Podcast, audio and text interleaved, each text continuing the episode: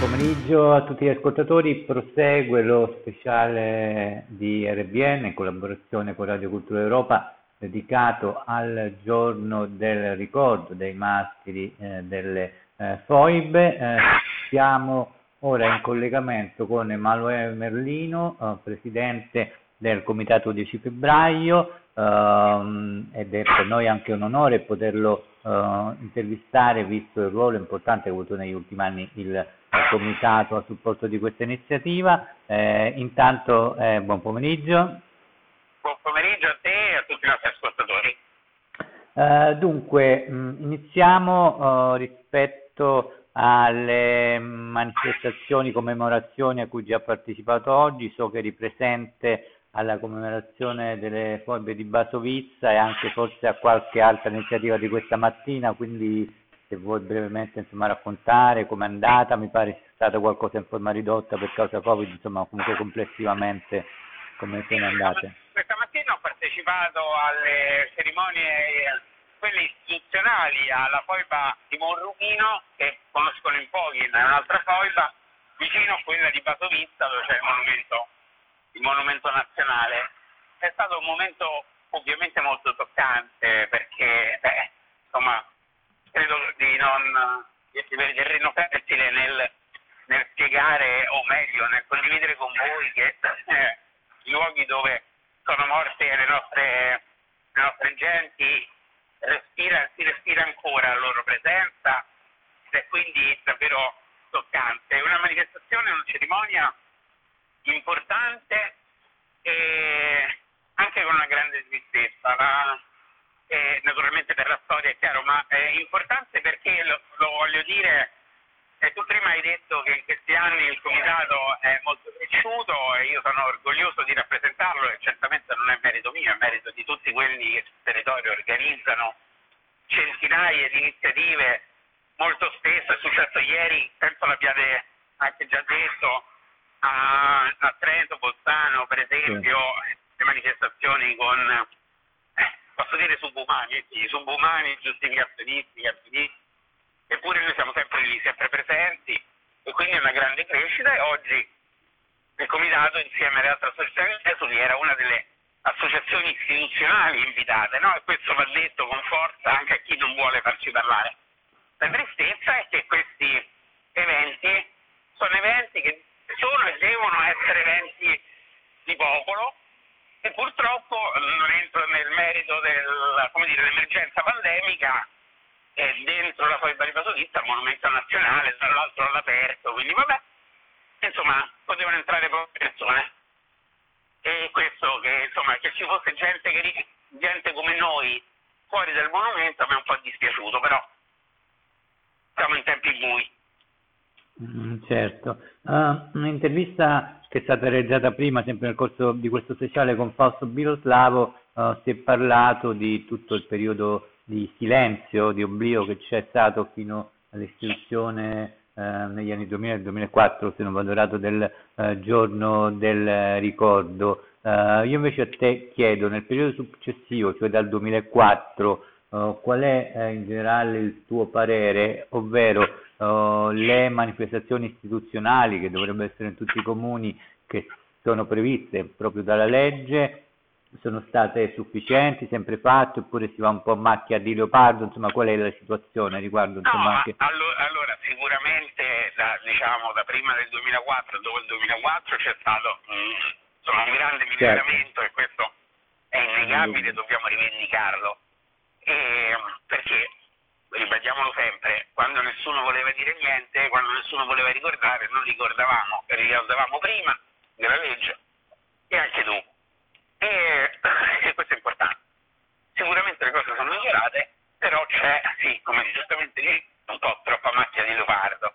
Ci sono troppe amministrazioni che dimenticano quel che è successo, magari fanno un post su Facebook di due righe è banale senza dire niente, o peggio ancora, e che è l'ultima tendenza di alcuni comuni, non tantissimi ma sempre troppi, e di appaltare il ricordo a varie associazioni, ad esempio l'AMPI, mm, sì. eh, che utilizzano come dire, il loro ruolo riccamente foraggiato dallo Stato italiano o dall'amministrazione per non per negare le foibe perché non lo possono fare più, ma per negare la verità del ricordo, no? E quindi fondamentalmente, beh, poi insomma è una cosa che ormai si sa, insomma i poveri morti sono morti perché o se lo meritavano o perché insomma è colpa del fascismo oppure peggio ancora si sono trovati là in quella situazione come se ci fossero cascati dentro, no? Nelle foibe, nei campi di concentramento, annegati in mare con una pietra, così. E quindi giustificano e giustificano veramente troppo. Però devo dire, io ovviamente raccogliendo in particolare le iniziative che facciamo come comitato, posso dire che insomma no, di passi avanti sono stati fatti tantissimi. In fin dei conti oggi eravamo fra le tante iniziative, ne segnalo una che avrà uno strascico, non so se legale, ma quantomeno parlamentare sì, in Consiglio regionale d'Abruzzo e la mia presenza è, è stata sufficiente a far scrivere, ero ovviamente in, come dire, con un video registrato, il, ehm, è stato sufficiente per ardire all'AMPI locale e a una senatrice locale che era una vergogna e che quindi avrebbero fatto eh, un'interrogazione parlamentare. Alla fine della fiera, come si dice a Roma, il, eh, lui però si è fatto da un numero del Consiglio regionale e loro sono stati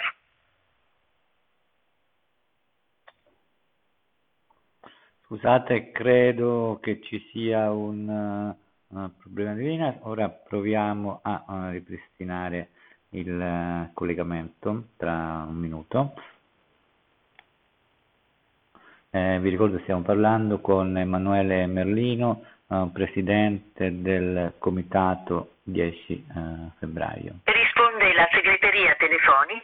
Scusate, eh, come avrete sentito, un um, problema tecnico, insomma più che altro di linea, quindi noi facciamo una pausa di 30 secondi, il tempo di ricollegarci con Emanuele Merlino, eh, a tra pochissimo su Radio Bandiera Nera.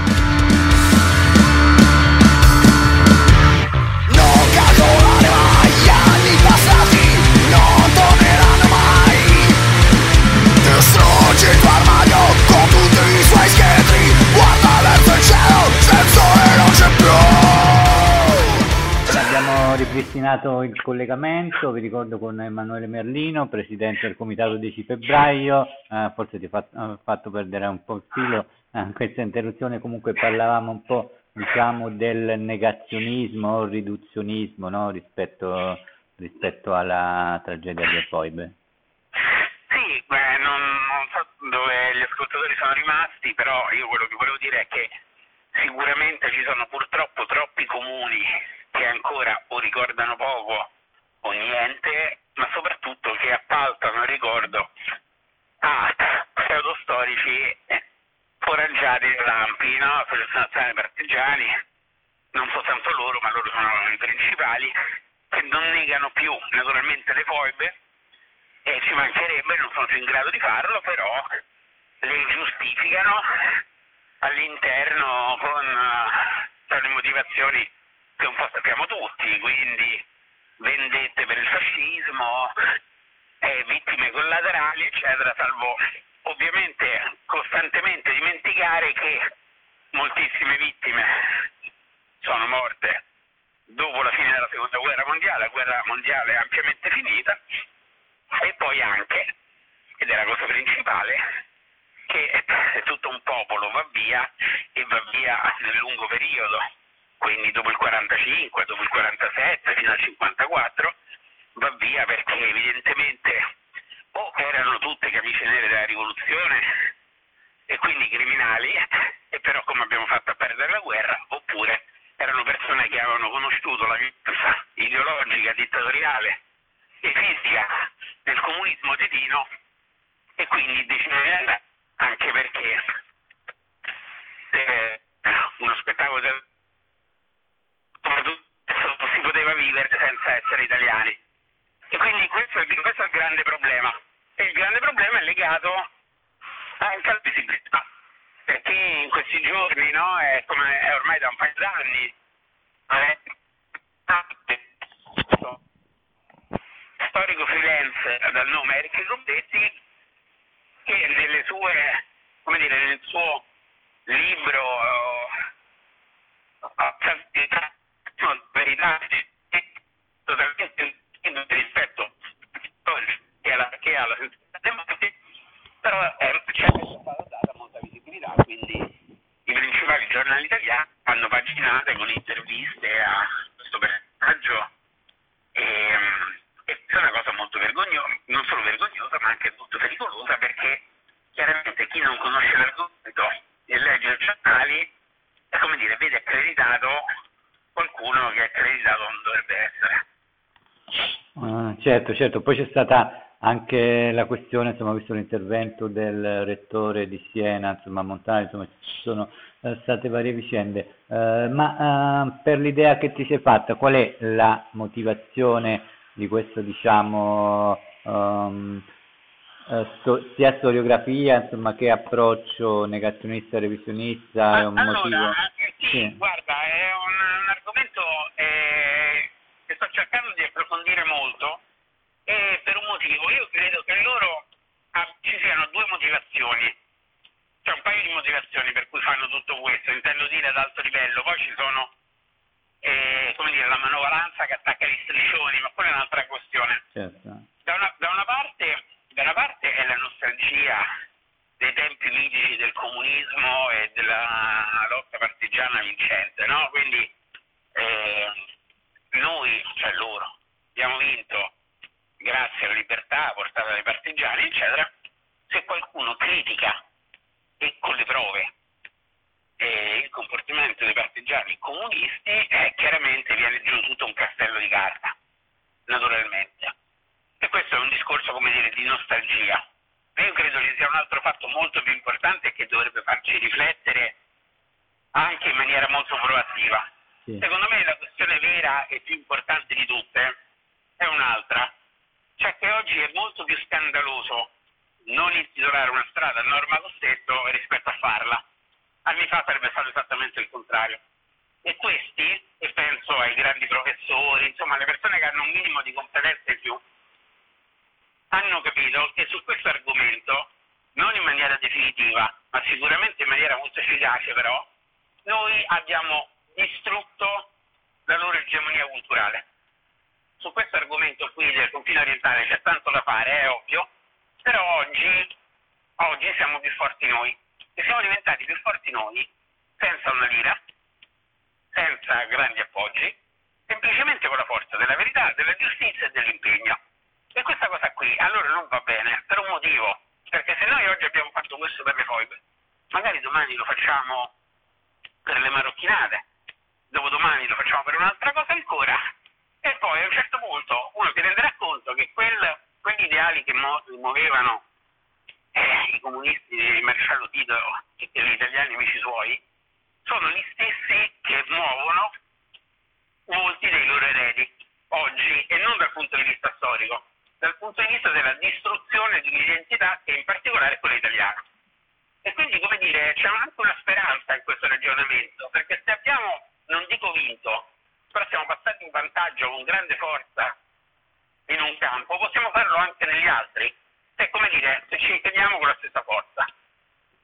Mm, senti, mm, stiamo parlando appunto uh, della, delle iniziative del vostro comitato, possiamo raccontare anche un po' la storia, cioè quando nasce, qual è lo statuto giuridico, sì, eccetera? Sì, sì, noi siamo nati nel gennaio del 2007 eh, a Roma e è stato, insomma, il comitato è nato da è un gruppo di studenti universitari, praticamente tutti non, non di origine istriana, fiumana, dalmata, tranne uno, e, e negli anni si è, si è molto allargato.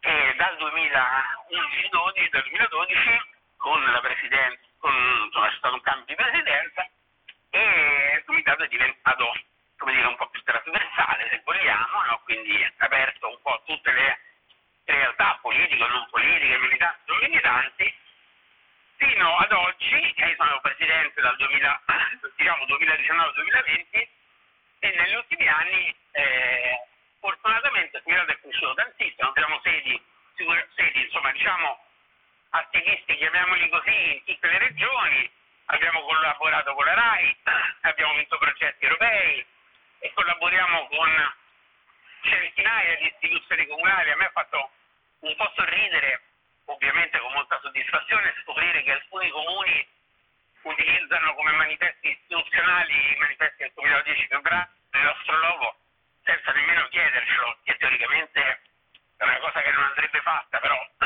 però chi se ne importa, insomma, certo. no? vuol dire che una campagna funziona e poi la cosa più importante nel 2019 abbiamo inventato grazie a due dirigenti del comitato di Viterbo dall'altro eh, abbiamo ideato questa iniziativa si chiama Una rosa per norma e quindi ricordo per norma Cossetto che si tiene dal 4 al 5 ottobre di ogni anno e l'ultimo anno abbiamo fatto 185 città hanno aderito in Italia e all'estero e mi piace citare la, l'affermazione fatta al Consiglio Comunale di Verona da un professore universitario di diritto costituzionale che ha affermato che una rota per norma è diventata in maniera un po' incredibile, visto il successo, la diffusione, eccetera, un altro giorno del ricordo creato senza nemmeno bisogno di fare una legge. Sì. Insomma, questo, questo è quello che siamo noi. Bene, molto bene. Siamo uh, quasi in chiusura. Come ultima cosa ti chiederei tra le tante iniziative che avete svolto, state svolgendo in questi giorni, ce n'è qualcuna che in particolare insomma, ti piace citare, insomma, ritieni particolarmente? Sì, allora non, ovviamente non cito nessuna delle iniziative fatte sul territorio perché ce ne sono così certo. tante, insomma, no? Chiaramente. Allora, eh, in questi giorni è uscito, abbiamo fatto varie cose. Ieri eravamo sul palco de, di uno dei più importanti teatri italiani, Rossetti, con un, con un monologo, eravamo a Bruxelles al Parlamento europeo, questo è importante, esiste una commissione, un intergruppo informale che si occupa della memoria storica dell'Unione Europea, composto da tantissimi mh, europarlamentari, in, in particolare dell'Est Europa, e ieri ci hanno invitato a fare una conferenza, è intervenuta Presidente dell'Associazione Dalmata, che è anche la nostra dirigente, Carla Cacio, per raccontare che anche noi abbiamo vissuto il comunismo e questo è, è importante come raccontarlo. Però la cosa secondo me interessante, tra le varie cose interessanti, io segnalo fatto da noi in collaborazione con l'Associazione Nazionale Dalmata, è un, la pubblicazione di un dossier che era stato spedito al Trattato di pace del 47, ma non sappiamo se utilizzato, che racconta la condizione dei, degli italiani, soldati e non soldati, portati dal maresciallo Tito nel campo di concentramento di Borovnica, a guerra finita. E le fotografie sono terribili, però insomma la verità va anche vista per quel che è e io credo che sia un altro grande tassello per dimostrare una cosa che noi sappiamo bene, ma che è giusto continuare a raccontare, che quella comunista e quella del maresciallo Tito era una dittatura. Certo, eh, eh, molto bene, ti, ti, ringrazio, ovviamente vi ringrazio eh, per eh, l'attività insomma, che da tanti anni eh, svolgete e ovviamente ti auguro buon proseguimento in questa giornata insomma, nel quale immagino avrai anche eh, al- ancora altri, altri, impegni, sì, immagino di sì. grazie, grazie, buona giornata. Assolutamente grazie, grazie a voi eh, ma per l'invito, ma soprattutto perché non smettete mai, come non avete mai smesso, di raccontare e ricordare. Grazie. Grazie.